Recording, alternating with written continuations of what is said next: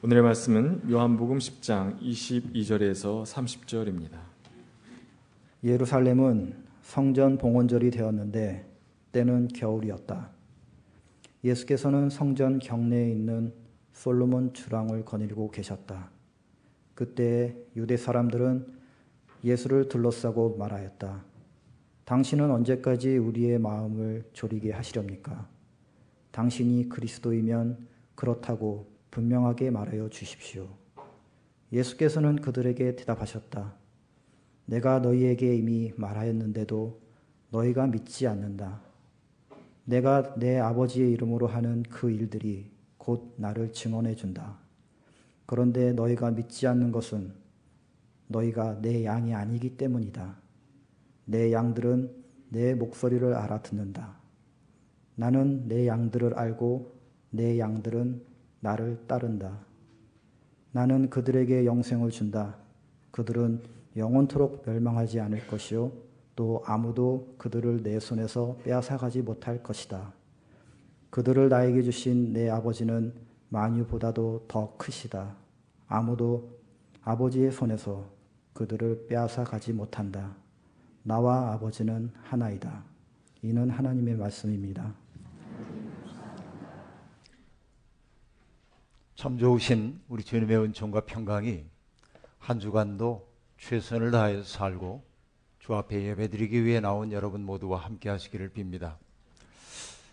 증오와 폭력이 끊이지 않는 시대를 살면서 우리의 마음도 상처가 참 많습니다.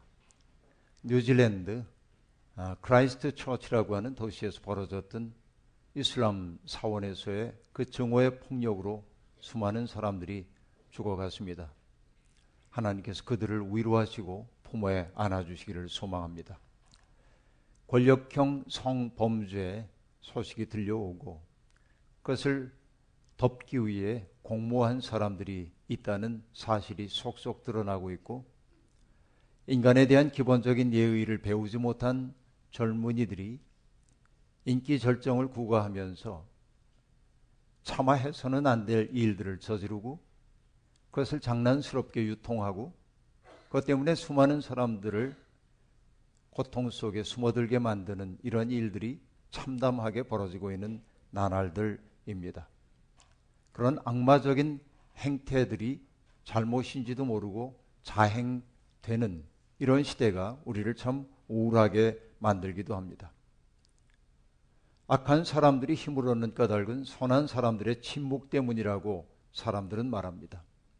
기독교인들은 침묵하지 말고 악을 악으로 드러내는 그러나 악과 싸워서 스스로 거칠어지는 것 아니라 손으로 악을 이기는 검질긴 믿음의 길을 우리는 택하여 나가야만 합니다. 세상을 정화하는 성도들의 노력이 필요한 것은 그 때문입니다. 하지만 곰곰이 생각해 보면 우리 또한 욕망으로부터 자유로운 사람이라고 말할 수 없습니다. 그들처럼 악마적인 범죄를 저지르지 않는다 하여 우리는 죄 없다 말하기 어렵습니다. 성 어거스틴은 말합니다. 주님의 사랑에 우리를 온전히 맡기는 것이 욕망을 따라 살아가는 것보다 낫다는 사실을 모두가 다 알고 있지만 그러나 세상의 즐거움이 우리를 확고하게 사로잡고 있기 때문에 우리는 옴짝달싹 못한 채 욕망에 굴복하고 만다고 어거스틴은 인간의 그런 연약함을 말했습니다. 이것은 바울 사도가 우리에게 들려주었던 말과 일치합니다. 나는 선을 행하기를 원하지만은 번번이 악을 행한다고 바울은 괴로워했습니다. 그리고 그는 깨달았습니다. 그것은 내 속에 있는 다른 법 하나가 나를 이끌고 있기 때문이라고 말하죠. 그 법을 죄의 법이라고 바울 사도는 그렇게 말합니다. 앞서 얘기했던 어거스틴은 그 죄의 법이라고 하는 것을 습관의 폭력이라는 말로 요약하고 있습니다.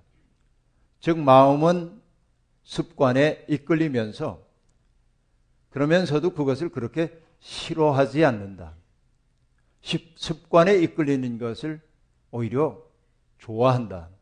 이것이 인간의 죄의 법이다라고 오거스틴은 말하고 있습니다.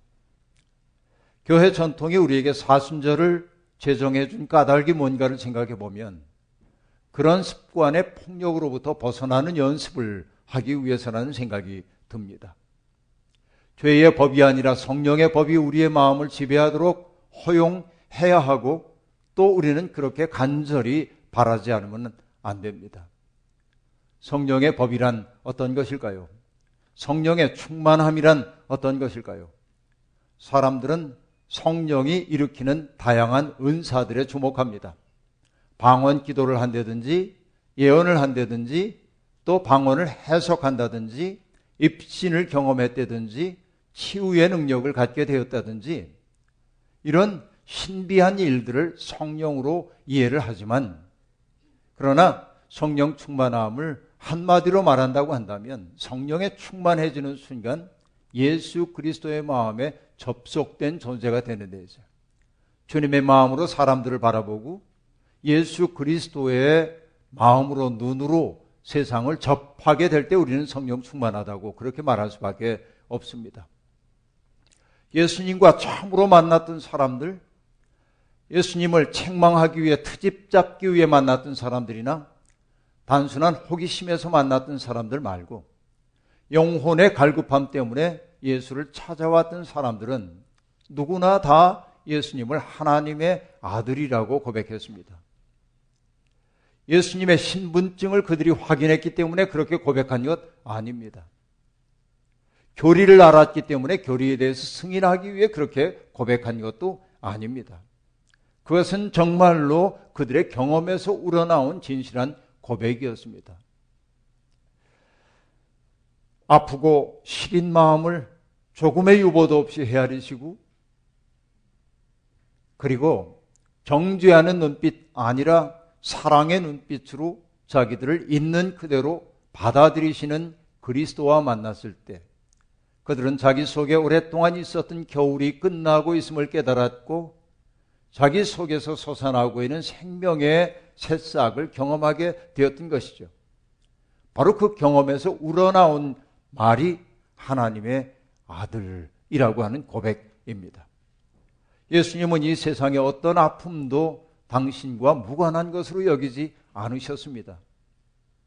우리가 잘 아는 이사야 53장에 나오는 고난받는 종의 노래는 이렇게 노래하고 있죠. 그는 실로 우리가 받아야 할 고통을 대신 받고 우리가 겪어야 할 슬픔을 대신 겪었다. 그러나 우리는 그가 징벌을 받아서 하나님에게 맞으며 고난을 받는다고 생각하였다. 그러나 그가 찔린 것은 우리의 허물 때문이고 그가 상처를 받은 것은 우리의 악함 때문이다. 그가 징계를 받음으로써 우리가 평화를 누리고 그가 매를 맞음으로써 우리의 병이 나았다. 여러분 이것이 이사야 53장에 나오는 고난받는 종의 노래입니다만 이 노래는 그대로 예수님에게 적용되는 것이라고 말할 수 있습니다. 주님은 세상을 대신 아르셨고 세상의 모순을 자기 속에 그대로 다 품어 아는 존재이기 때문에 그렇습니다. 오늘 우리가 읽었던 본문 말씀은 예수님께서 세상 사람들에게 나는 생명의 아, 목자라고 나는 양의 목자라고 당신을 드러내신 이후에 벌어진 이야기입니다. 주님은 당신이 이 세상에 오신 까닭을 아주 간명하게 사람들에게 일깨워 주셨습니다. 사람마다 자기가 이 세상에 태어난 까닭을 안다면 참 좋을 텐데 예수님은 당신이 이 세상에 존재하는 까닭을 요한복음 10장 10절에서 아주 명확하게 얘기했습니다. 나는 양들이 생명을 얻고 또 더 넘치게 얻게 하려고 왔다라고 말합니다. 당신에게 맡겨져 있는 이 세상의 사람들이 생명을 얻고 또 얻어 풍성하게 하도록 하기 위해 나는 왔다. 나의 존재의 목적은 그것이다. 나는 오로지 그 일에 바쳐진 존재이다. 주님은 그렇게 말씀하십니다. 그렇게 그 양들을 위해서 주님은 고난 받는 것을 마다하지 않았습니다. 그래서 말씀하십니다. 선한 목자는 양들을 위하여 자기 목숨을 버린다. 라고 말합니다. 누구도 예수님에게 목숨을 버리라고 강요한 바 없지만 어찌할 수 없는 사랑이 주님으로 하여금 그 고난의 길, 죽음의 길로 걸어가도록 만들었습니다. 생명은 본능적으로 살기를 소망합니다. 죽음을 회피하고 싶은 것이 생명의 본능입니다. 그러나 주님은 죽음이 기다리고 있음을 알면서도 사랑의 길을 포기할 수 없어 십자가의 길로 뚜벅뚜벅 걸어가셨습니다. 그러기에 예수님은 유대인들에게도 낯선 존재이고 우리에게도 낯선 존재입니다. 보통 사람들은 자기를 지키기 위해 타자를 희생시킵니다. 그리고 그것을 아파하기도 합니다. 1970년대, 80년대 민주화 운동을 하다가 경찰에 붙들려 들어갔던 사람들 가운데 고문에 못 이겨 동료들의 이름을 불었던 사람들을 우리는 좀 압니다. 그들 가운데 일부는 인간이 연약하게 어쩔 수 없었노라고 자기의 행동을 합리화하는 사람도 있지만 인간이 연약한 것은 인정하지만 그럼에도 불구하고 자기 때문에 고통을 당한 사람들 때문에 양심의 가책 속에 깊이 잠긴 채 살고 있는 사람들을 우리는 봅니다. 어찌하였든 인간은 폭력 앞에서 약합니다. 그러나 예수님은 양들을 위해 기꺼이 당신의 목숨을 바치는 존재였습니다. 그것이 유대인들에게는 정말로 낯설게 보여졌습니다. 유대인의 명절인 한우카가 시작되었습니다. 한우카를 성전 봉헌절이라고 얘기합니다. 여러분, 이방 민족에 의해서 성전이 유린되고 더럽혀진 이후에 마카베오 가문의 독립운동을 통해서 나라가 독립을 되찾고 성전을 정화한 것을 기념하는 것이 성전 봉헌절입니다. 이것이 한우카 절기입니다. 성전을 깨끗하게 정화하고 성전 꺼졌던 재단에 불을 붙이려고 하다 보니 기름이 하루치밖에 없었습니다. 그래서 그들은 기름을 황급히 구하도록 조치를 취해놓고 그 불에 그 기름에 불꽃을 담겼습니다.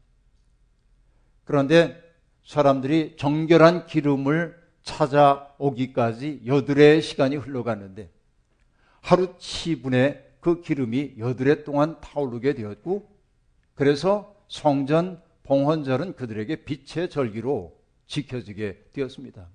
바로 그 성전 봉헌절에 주님은 성전의 솔로몬 회랑을 거닐고 계셨습니다.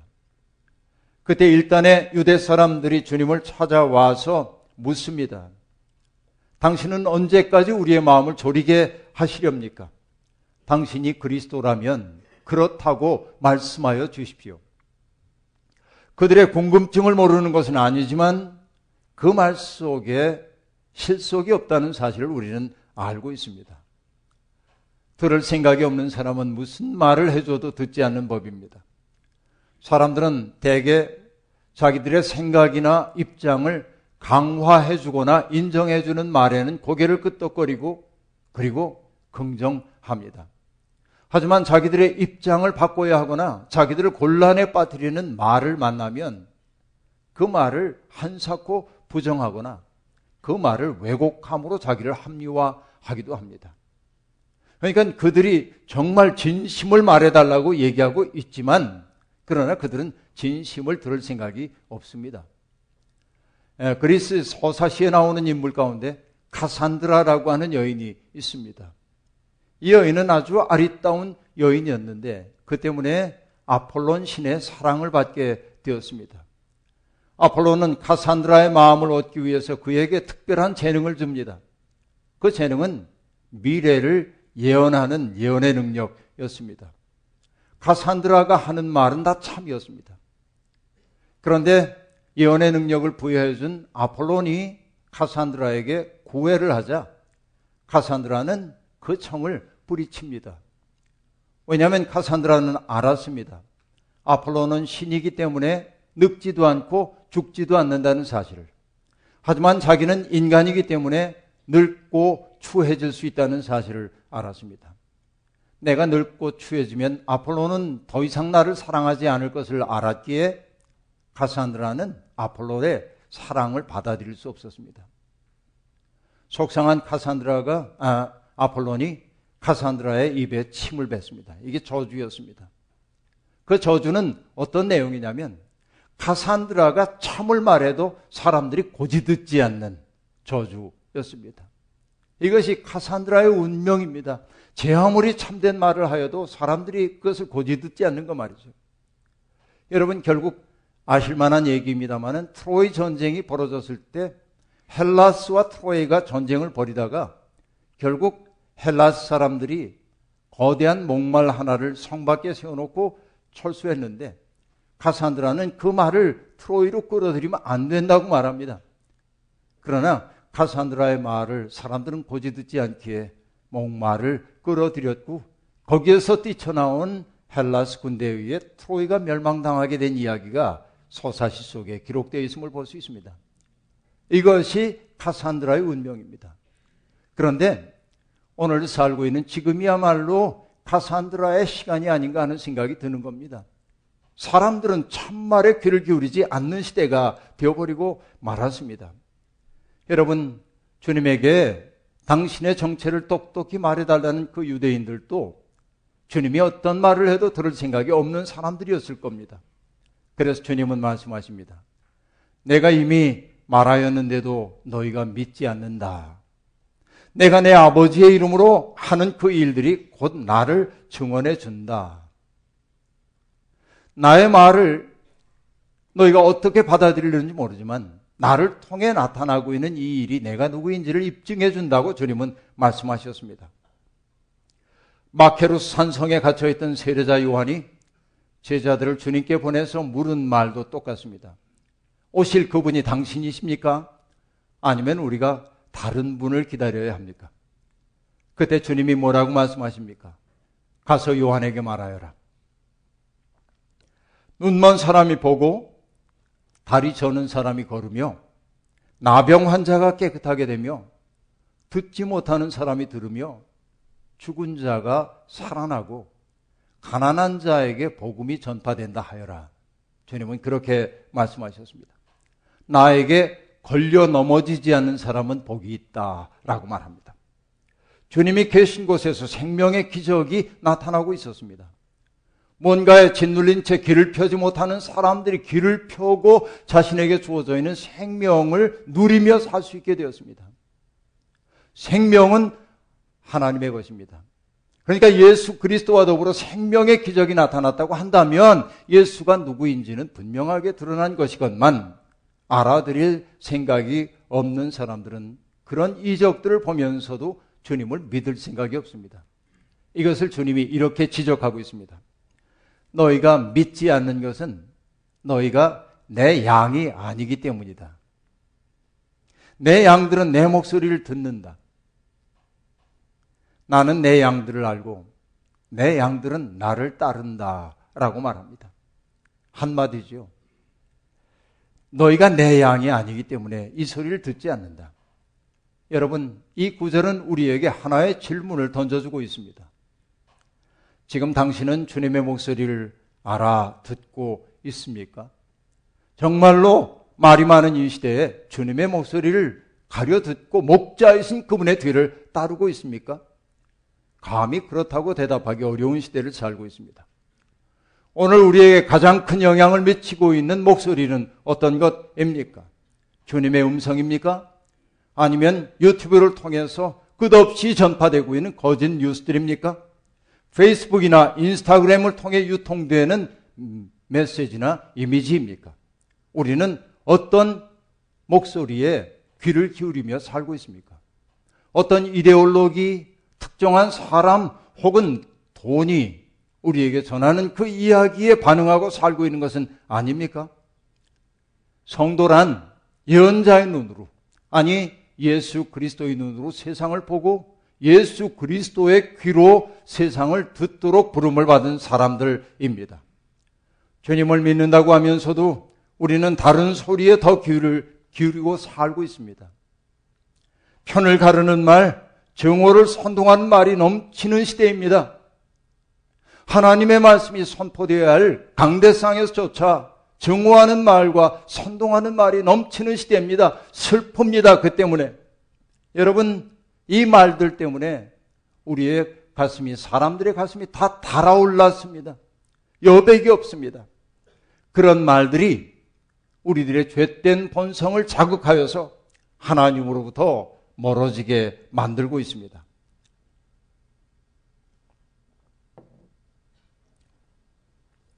최근에 제가 알게 된 앱이 하나 있습니다.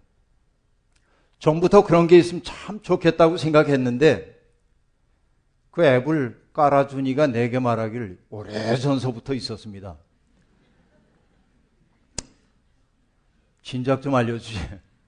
여러분도 그런 경험이 있겠습니다만, 카페나 라디오에서 흘러나오는 어떤 음악이 익숙하고 참 좋은데 도무지 제목을 알 수 없을 때 있잖아요. 궁금하잖아요. 제가 제일 안타까운 때는 언제냐면 연주 회장에 가가지고 연주를 잘 들었는데 거기에는 그 연주하는 공명이 나와 있으니까 알겠는데 앵콜 해서 연주자가 나와가지고 짤막한 곡을 연주하는데 정말 좋은 거야. 번곡보다도. 근데 뭔지를 모르겠어요. 얼마나 안타까워요. 여러분 그런 경험이 있잖아요.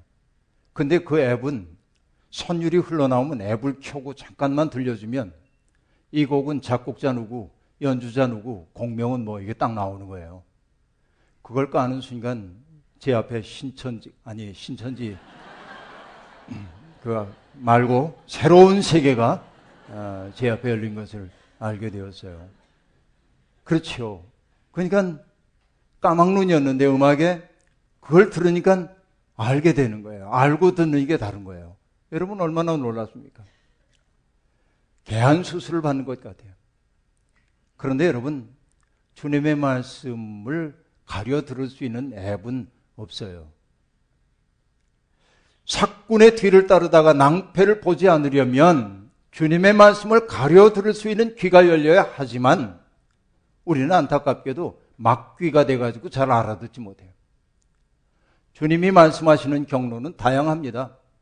때때로 설교자의 선포를 통해 말씀하시기도 하고 또 자연을 통해 말씀하시기도 하고 사건, 사고를 통해 말씀하시기도 하고, 때로는 스쳐 지나가는 이웃이 툭 던진 말을 통해서도 우리에게 말을 건네오시기도 합니다.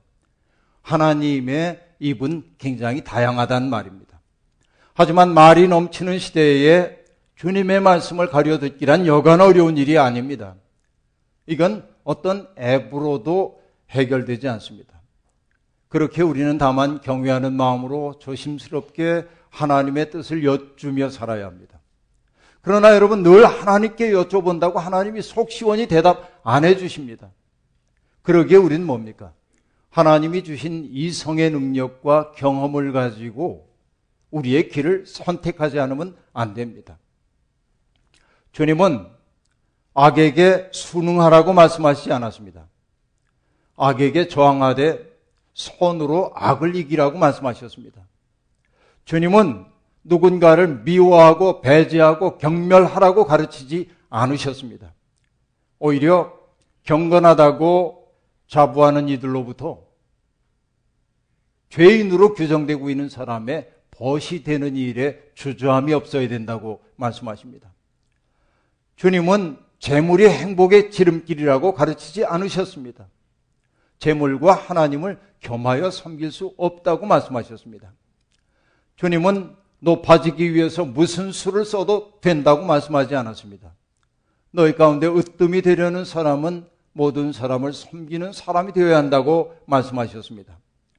주님은 원수를 미워하라고도 안 하셨고 자기의 유익이나 쾌락을 위해 누군가를 수단으로 삼으라고 말하지 않았습니다. 오히려 내 이웃을 내 몸처럼 사랑하라 말씀하셨습니다. 주님은 아름다운 돌과 봉헌물로 장식된 성전의 아름다움을 찬탄하지 않으셨습니다. 오히려 강도의 구렬로 변한 성전을 채찍으로 정화하셨습니다. 주님은 하나님의 나라가 저 높은 하늘 어딘가에 있다고 가르치지 않았습니다. 하나님 나라는 너희 가운데 있다고 가르치셨습니다.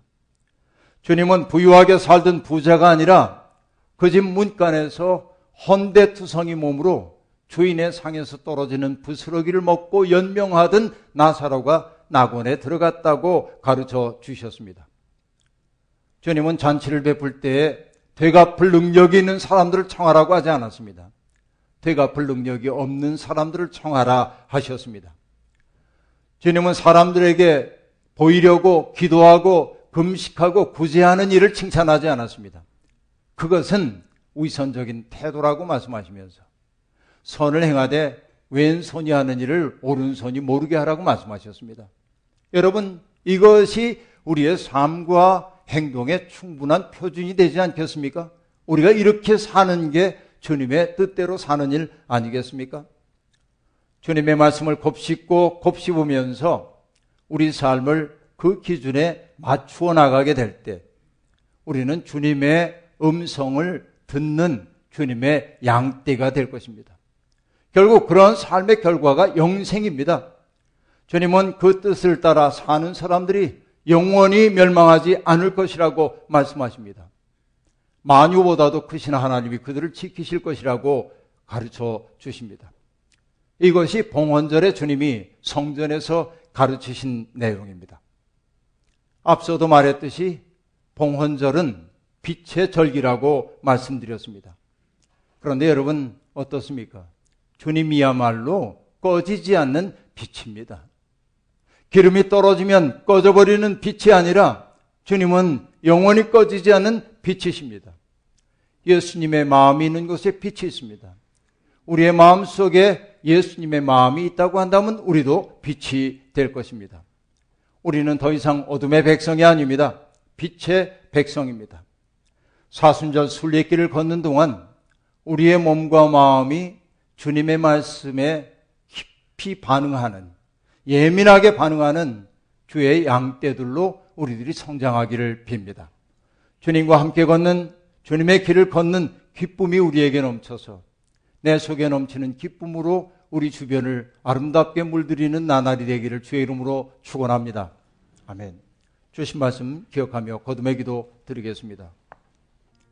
자비로우신 하나님, 하나님은 말씀으로 세상을 창조하셨습니다. 빛이 있으라 할 때 세상에는 빛이 도래했습니다. 하나님의 말씀과 실행 사이에는 조금의 틈도 없었습니다. 그러나 타락한 말로 인하여 세상은 어지럽게 되었습니다. 오늘 우리가 발화하는 말들이 사람과 사람 사이를 이어주는 말이 아니라 갈라놓는 말이 아닌지 돌아봅니다. 하나님, 주님의 음성을 가려듣고 주님이 앞서 걸어가신 그 길을 따라 주님을 따르는 주님의 양떼들이 되고 싶습니다. 사순절을 통하여 습관의 폭력으로부터 벗어나는 기쁨 누리게 도와주시고 주님의 뒤를 따르면서 영생을 바라보는 진정한 기쁨 누리도록 인도해 주옵소서. 예수님의 이름으로 기도하옵나이다. 아멘.